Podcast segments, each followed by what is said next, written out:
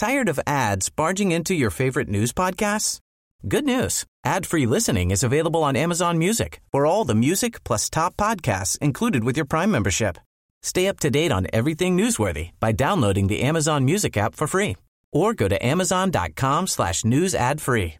That's amazon.com slash news ad free to catch up on the latest episodes without the ads. Support for MPB comes from the Woodward Hines Education Foundation, committed to helping more Mississippians obtain post-secondary credentials, college certificates, and degrees that lead to employment. More information about Woodward Hines Education Foundation at woodwardhines.org. Good morning. It's 8:30 on Wednesday, January 24th. I'm Karen Brown and this is Mississippi Edition on MPB Think Radio. On today's show, supporters of school choice weigh in on expanding options for education in Mississippi.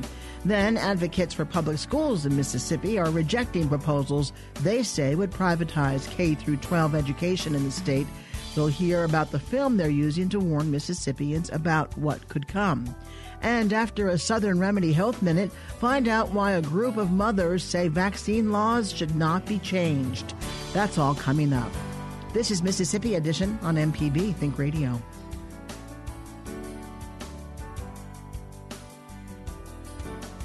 Some Mississippians are making their voices heard on the issue of school choice. Hundreds of children filled the state capitol to urge lawmakers to support the option. Advocacy group Empower Mississippi sponsored the event held yesterday. Governor Phil Bryant agrees. He says school choice needs to open up. We don't want to do anything to hurt uh, one school or pick it over another, but for years during the civil rights era, government told parents your child can only go to this school. Uh, we need to change that once again, open up school choice for all of these children today. You see the diversity of the crowd. Let them pick the best school system for their district. Let that money follow the child. In response to critics who say school choice takes money away from public schools, Governor Bryant had this to say. It is just ridiculous. You've got to look at education uh, in the broadest of scopes. And I tell them what's good for that child and, and that parent who is paying for all of those schools. Uh, how about their choice? How about their decision and determination? To be able to sit here and, and have uh, the idea that we can tell a parent what is better for them and to limit their choice of schools uh, reflects upon, uh, to me, the 1950s and 60s and it's about time for another Brown v. the Board of Education. Democratic Representative Jay Hughes of Oxford tells MPB's Desare Frazier he finds two main points as he disagrees with school choice for Mississippi. I don't believe that school choice is what's best for Mississippi. Uh, the two factors that control most are uh, if you don't have a choice, then there is no school choice. Mississippi is an extremely rural and diverse area, and so why not keep focusing on trying to get the school on a higher accountability rate than to let the people leave and destroy that? I think the second thing that's important to me is that school choice is not a choice if you don't have one. And an example is the number of homeless students in the state of Mississippi. And homeless means they either don't have an address or don't have a permanent one for more than 30 days. 4,156 students in Jackson Public Schools this year are homeless. If they don't have a home, they sure don't have a car or transportation or a way to get there. So if we keep taking away money from those public schools, what about those left behind? So school choice doesn't help with accountability or advancing education or ending poverty.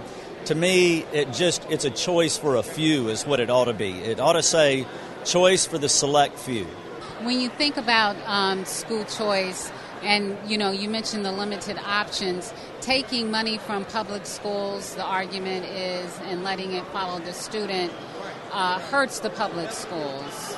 Well, it hurts the public schools, of course, because if we lose 100 students in a school district, that's $500,000.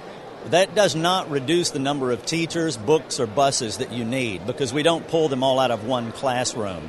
You know, another thing is, is of course, when you when you talk about that and that choice model that that seems to be appealing, it's just simply not the way democracy was planned to work or that it works. It's for the greater good of the people.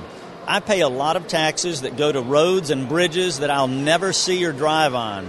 And I think another example is is there's many people that don't go to the public parks That doesn't mean they get a better choice or that they get a voucher to pay for their country club. Just because you don't use a government service doesn't mean you don't benefit directly from it. And I think that's the point that's lost here. We heard from a mother in Cleveland whose children have dyslexia, and the public schools would not provide the services that her children needed, so she had no choice but to seek a private school. When those incidents arise, how should the schools be responding? There's two things. The reason that they don't have a dyslexia teacher at their local school district is because they're being underfunded. There's a bill this year to provide for dyslexia therapists in all school districts, and I completely support that bill. So that's the first step. But even without that, if there is a special needs child whose needs can't be met, then I support them being able to go where their needs can be met. But that's a special situation, not just because Johnny doesn't like being in school with Sissy or Bobby. Do you feel that way about charter schools? They're called public schools? you can call it anything you like. I disagree with that. It's not working in rural areas. And uh, I think the grading so far that we've seen on the local charter schools are not outperforming the local school districts. All they're doing is taking money away from the local school districts. And so your argument is that it's not good for Mississippi. If people were to say, but we need to be able to make our own decision about where our children go to school, we want to decide, how would you respond to that? The same way we've always decided, just like our parents did choose where you live. That's how you pick a school system. And if not, then make your local school better. Be a part of the solution, not leaving and being a part of the problem. Thank you so much. Thank you. Democratic Representative Jay Hughes of Oxford with our Desare Frazier. Grant Callen is president of Empower Mississippi. He says they'll continue to advocate for school choice. This is our third annual School Choice Day at the Capitol, and the whole point is to bring together a diverse group of students and teachers and parents from across the state to celebrate school choice. And so you look around, you see over a thousand people crammed in the state capitol, all unified around the idea that parents ought to have the freedom to choose where their children go to school. You know the issue of school choice and taking money from public schools as we look at funding education in a rewrite formula right now. How do you take money from public schools to support school choice when public schools are underfunded? This is not about any one system over another. It's not about public or private or charter. It's about all of the above and giving parents to choose what makes best sense for them. So, as the political leadership makes decisions about how to spend education dollars, their goal is to make sure we educate kids. School choice is simply the best way to match students with the best school for them to, to learn in. And so it's not about one or the other, it's about all of the above when you have the money following the student and the student is no longer in that public school, then those funds are no longer able to support public education. Well, we currently fund public schools based on student enrollment. And so if a student leaves and moves to another state, or a student moves to a private school or to another school district, we no longer fund that public school for a student who's no longer there anyway. School choice simply tries to say the funds ought to follow that student. So we already believe in funding schools based on students that are enrolled there. School choice just makes sure the state portion follows the child to another school if that school doesn't meet their needs. It's also very important local dollars stay in the local district. So the education scholarship account expansion that is moving through the legislature now, it doesn't touch local dollars. They stay in the local school district and the impact on the district is simply the state dollars, which they would lose anyway if that child left the district for any reason. So, what do you say to critics who complain that you're siphoning off money from public schools and they're already shortchanged in terms of funding? What are they going to do with less funding? I think there has been an effort in recent years to spend more and more on public education, and I think that's great. We all want well funded classrooms and well paid teachers. This doesn't change the impact on the district because districts wouldn't get money for students that are not in their doors anyway. This simply allows the money to follow the child if they choose to leave and go somewhere else. And it, it's basically making sure our public dollars get to the students who need them. The purpose of education in a state is not to fund buildings and pay salaries for adults. The purpose of education is to serve students and meet their needs. School choice is one way to do that. Thank you so much for your time and for your commitment to education. Thank you. Empower Mississippi's Grant Callen. Coming up, advocates for public schools in Mississippi are rejecting proposals they say would privatize K through 12 education in the state. We'll hear about the film they're using to warn Mississippians about what could come. This is Mississippi Edition on, on MPB Think Radio. Hi, I'm Dr. Rick DeShazo for Southern Remedy. Each Wednesday, we answer your calls on health issues of interest to you. They range from medical questions on kids, young adults, baby boomers, and seniors. Whatever you need to know. Join me for Southern Remedy this morning at 11 on MPB Think Radio.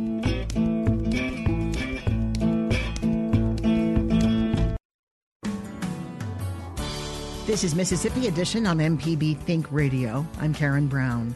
Supporters of public schools in Mississippi gathered to view a film called Backpack Full of Cash.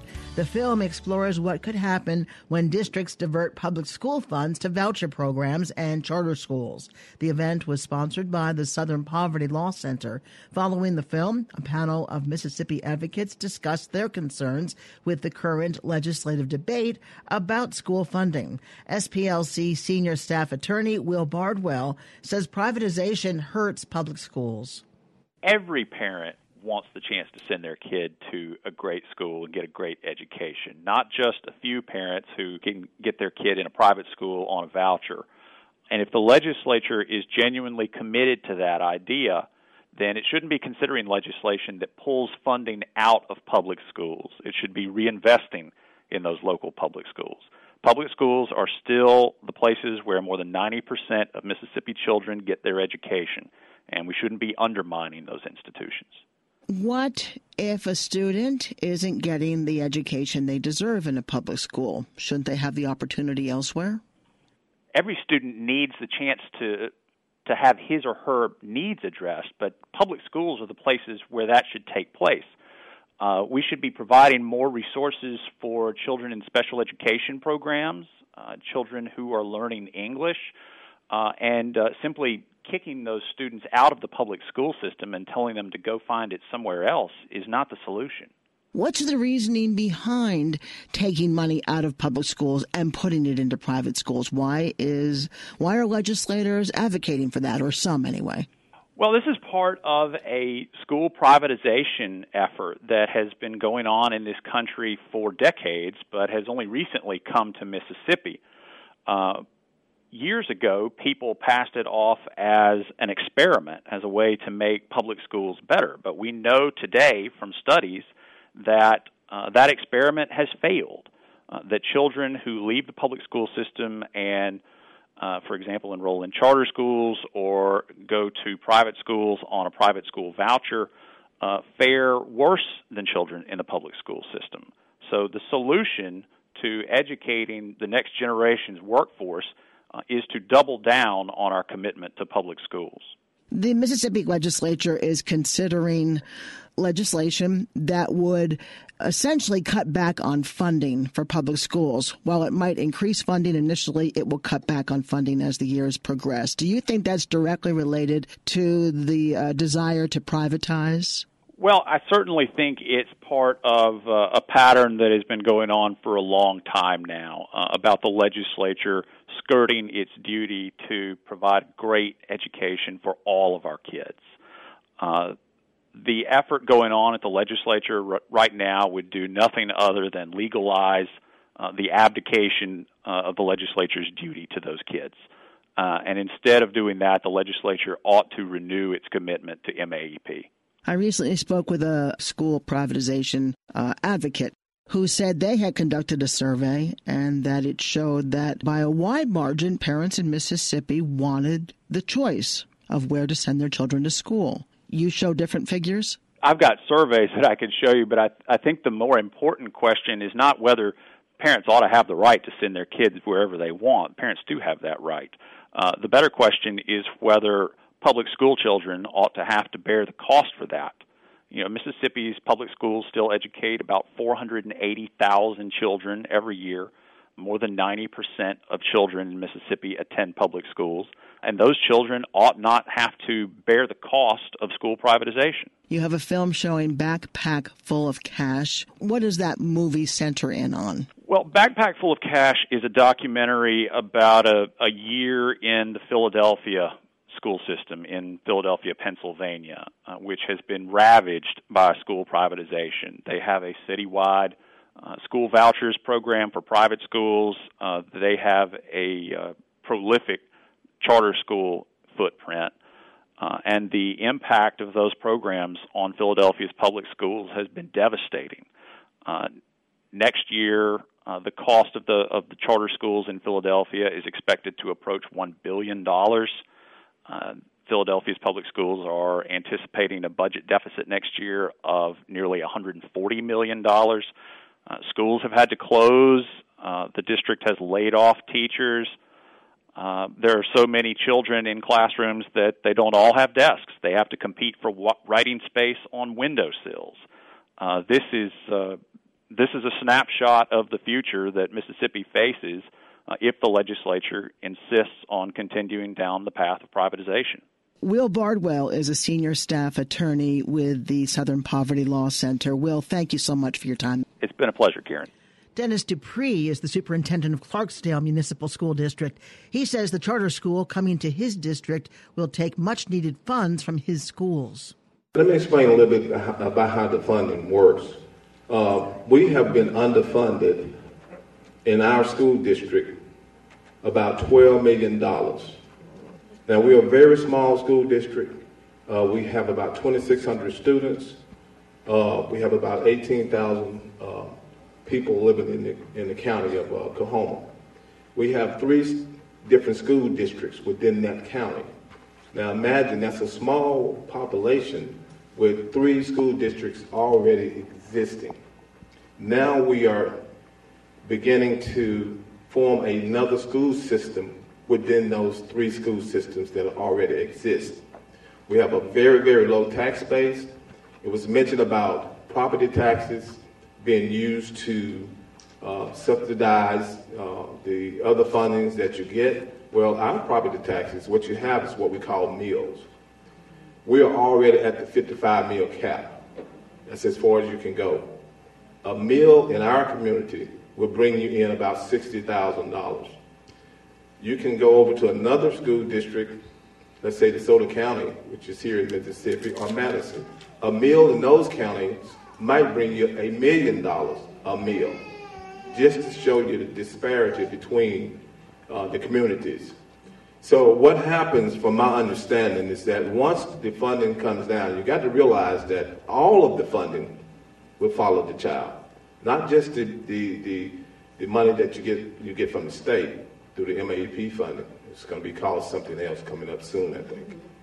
But the federal funds, your Title I funds, your Title II funds, all of the funds that you receive within your school district that you use now for your students will follow those students.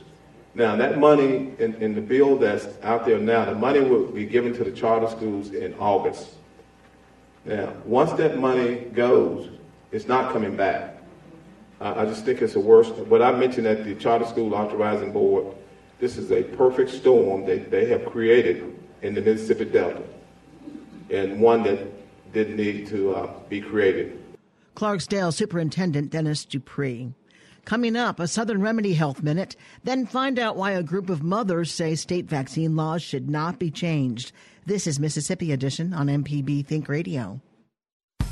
If you're a sustaining member of MPB Think Radio, we appreciate your support of our programs. To become a sustainer, go to MPBOnline.org. Hi, I'm Dr. Rick DeShazo, professor of medicine and pediatrics at the University of Mississippi Medical Center, and this is a Southern Remedy Health Minute. With me today is Dr. Josie Bidwell from Southern Remedy Healthy and Fit. Thanks, Dr. Rick. You know, everybody wants to know what to do when they have a cold and a fever. Yeah, and the problem is it depends on how old you are. If you're less than six months, your folks should call your health provider immediately because babies' immune systems just don't fight infection as good as older children and adults do. If you're an older child or an adult, there are some alarm signs that are telling you you need to call or be seen by a healthcare provider. That's things like shaking and chills, high fever over 101, or a fever that just hangs around for a few days. Decreased fluid input and urine output are also alarm signs. That is, if someone has big changes in the way they feel or act, a health provider should be consulted earlier rather than later. And everybody wants to know when do you take an antibiotic for a cold? If it's a cold, the answer is you just don't need one. But colds that don't go away or get worse after seven days need treatment. So remember these alarm signs, and when in doubt, call for help. For more health tips and medical information, listen for Southern Remedy each weekday at 11, where the doctors are always in. For MPB Think Radio, I'm Dr. Rick DeShazo. The Health Minute is underwritten by Blue Cross and Blue Shield of Mississippi. Information on how to make good health a family affair is available at bcbsms.com. Live healthy, live blue. This is Mississippi Edition on MPB Think Radio. I'm Karen Brown. Mississippi ranks high in the childhood vaccination rate, but supporters of vaccine choice say parents should be able to decide when and if their children receive vaccine vaccines. In a state where poor health outcomes are often the norm, Lindsay Cheney says that's a dangerous idea. She was at the Capitol yesterday in support of a pro vaccine effort called Give Me a Shot. She tells MPB's Desare Frazier she hopes state laws don't change. Well, originally I'm from Southern California, and about five years ago there was an outbreak of the mumps, and I was infected with it, and it was terrible. I was sick for two to three weeks. I was in a lot of pain. I missed finals, I couldn't work, and I would never ever want to see a child inflicted with that kind of pain. So, why do you think people don't want to vaccinate their child? I think it's just a lack of information um, you know, not science based facts, and they don't have the medical background to be making those kinds of decisions. Vaccine. Thank you so much. You're welcome. Vaccine supporter Lindsay Cheney with our Desare Frazier. Heather Rifkin is with the Give Me a Shot Moms. She says the health of her two children are her biggest concern. I'm here because I love my children and I care about them. I'm here because the possibility that Mississippi's vaccination laws will be weakened scares me. It scares me as someone who cares about public health in Mississippi. It scares me because weakening these laws will have real and lasting ramifications. And it scares me because I'm a mom and I love and care about my children. Mississippi has the strongest vaccination laws in the nation, this is something that our state should be proudly defending.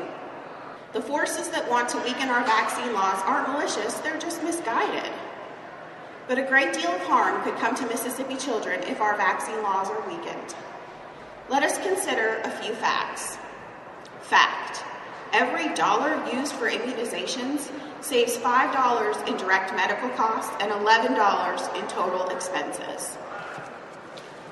Fact a parent does have a right to choose whether they want to protect their child through vaccination or not, and no child is forced to get vaccines. However, once a child is enrolled in school, it becomes a public health issue, and the rights of other children in the state of Mississippi must be protected. And the moms here today are telling legislatures loud and clear protect Mississippi's vaccine laws please. More information on the effort is online at givemeashot.org. Stay tuned to MPB Think Radio for a full slate of Mississippi based programs all morning long. Coming up at 9 o'clock, it's Fix It 101. Then at 10 o'clock, it's Everyday Tech. And at 11 o'clock, stay tuned for Southern Remedy. If you missed part of the show today, find past episodes of this and other Think Radio programs online at mpbonline.org or by downloading the MPB Public Media app from the Apple or Google Play stores. I'm Karen Brown. Join us again tomorrow morning at 8:30 for the next Mississippi edition, only on MPB Think Radio.